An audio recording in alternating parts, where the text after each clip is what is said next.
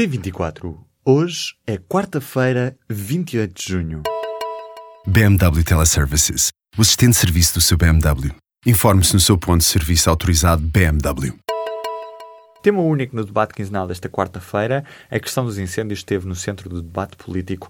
O Primeiro-Ministro diz que é preciso que se saiba se o Estado tem responsabilidades nesta tragédia e diz que este é um trauma que não é passageiro. Se e quando se confirmar que há uma responsabilidade objetiva por parte do Estado, não terei qualquer dúvida em que utilizemos o mesmo esquema expedito que adotámos anteriormente, sem, se, sem obrigar as famílias a terem de calcorrear o calvário dos processos normais. Foi também o que Passos Coelho pediu. O Estado deve assumir as responsabilidades pelas mortes, disse o líder do PSD. Parece-me muito evidente que existe uma responsabilidade objetiva do Estado. As pessoas morreram em condições nas, em estradas nacionais, onde, portanto, a responsabilidade cabe ao Estado. A líder do CDS, Assunção Cristas, pergunta como é que foi possível acontecer esta tragédia e pede o apuramento total dos factos. Jerónimo de Sousa perguntou ao Governo se há disponibilidade para resgatar a floresta como se resgatou a banca. E os verdes querem que Portugal deixe de ser a Eucaliptolândia. O Bloco de Esquerda pediu um resgate da rede Ciresp, pedindo a nacionalização do sistema de comunicações de emergência. Ferro Rodrigues encerrou a sessão a elogiar a forma elevada como decorreu este debate. O histórico das transferências para offshores entre 2010 e outubro de 2015 foi apagado. Isto significa que só se conhece o rastreamento informático dos eventos de seis das 20 polémicas declarações entre 2011 e 2014, onde se encontraram falhas. As informações constam do relatório preliminar da auditoria que a Inspeção-Geral de Finanças esteve a realizar ao longo dos últimos meses. O fisco passou a registrar as transferências para offshores em 2010, mas a autoridade tributária já não tem os registros de todos os dados processados, porque estes são conservados durante apenas 18 meses. E não fica esclarecido se este é um procedimento automático ou manual, nem quem tem responsabilidade sobre esse controlo. A auditoria concluiu que as falhas do fisco no processamento das transferências para paraísos fiscais começaram em 2013. Nesta altura, houve uma atualização da aplicação informática que processa as declarações, mas sem ter todos os registros, os peritos afirmam ser difícil afirmar com certeza a que se deveram as falhas que resultaram num apagão de 10 mil milhões de euros. O Ministro da Educação revela que o exame de português do 12º ano não vai ser anulado.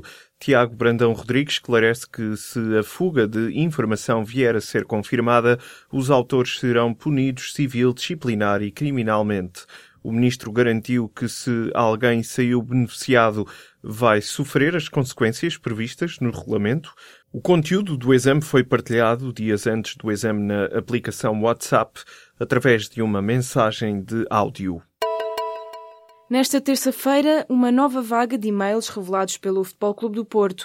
No canal de televisão do clube, o diretor de comunicação dos Dragões leu mais mensagens enviadas pelo antigo presidente da Assembleia Geral da Liga para Pedro Guerra, atual comentador televisivo ligado ao Benfica. O dirigente portista afirmou que os e-mails trocados, alegadamente datados de fevereiro de 2014, são muito comprometedores. O diretor de comunicação do Futebol Clube do Porto disse ainda que não está proibido pela PJ de divulgar mais e-mails e afirmou que este é o maior escândalo do futebol português. Ainda no mesmo programa, Francisco J. Marques acusou o Benfica de bruxaria. O Clube da Luz tem negado as acusações e já prometeu processar o Futebol Clube do Porto e o seu diretor de comunicação. O Ciresp fez uma leitura global dos dias do incêndio em Pedrógão Grande e chegou à conclusão de que esteve à altura e que não houve registro de ocorrências significativas até às 11 da noite de sábado. No entanto, numa análise aos dados da empresa, conclui-se que durante o período crítico do fogo, cinco estações do Ciresp estiveram em baixo e a estação mais próxima registrou níveis elevados de saturação de chamadas.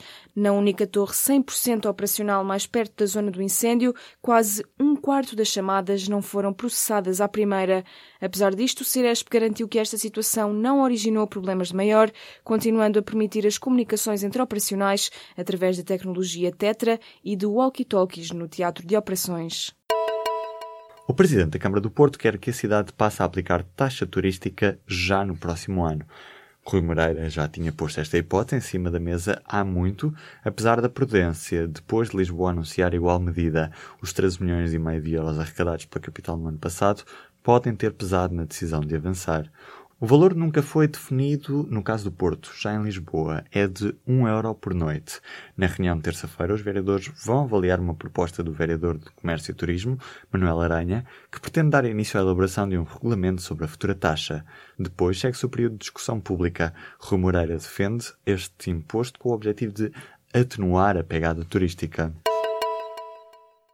O concerto solidário que aconteceu na noite desta terça-feira na Mel Arena arrecadou mais de um milhão de euros para as vítimas do incêndio em Pedrógão Grande. Cerca de 14 mil pessoas encheram a sala lisboeta. Entre elas estiveram altas figuras como o Presidente da República, o Presidente da Assembleia da República e ainda o Ministro da Cultura. O espetáculo reuniu mais de 25 artistas nacionais e serviu para homenagear e angariar dinheiro para ajudar as vítimas dos fogos na região centro do país. Os lucros da iniciativa solidária, no valor de mais de um milhão de euros, serão entregues à União das Misericórdias Portuguesas, que prometeu que cada cêntimo será bem gasto. A noite ficou ainda marcada pela primeira vez em que os três principais canais de televisão e várias estações de rádio portuguesas juntaram-se numa emissão única do concerto solidário. A NATO está a reforçar a ciberdefesa para uma resposta coletiva em caso de um ciberataque contra um dos países membros.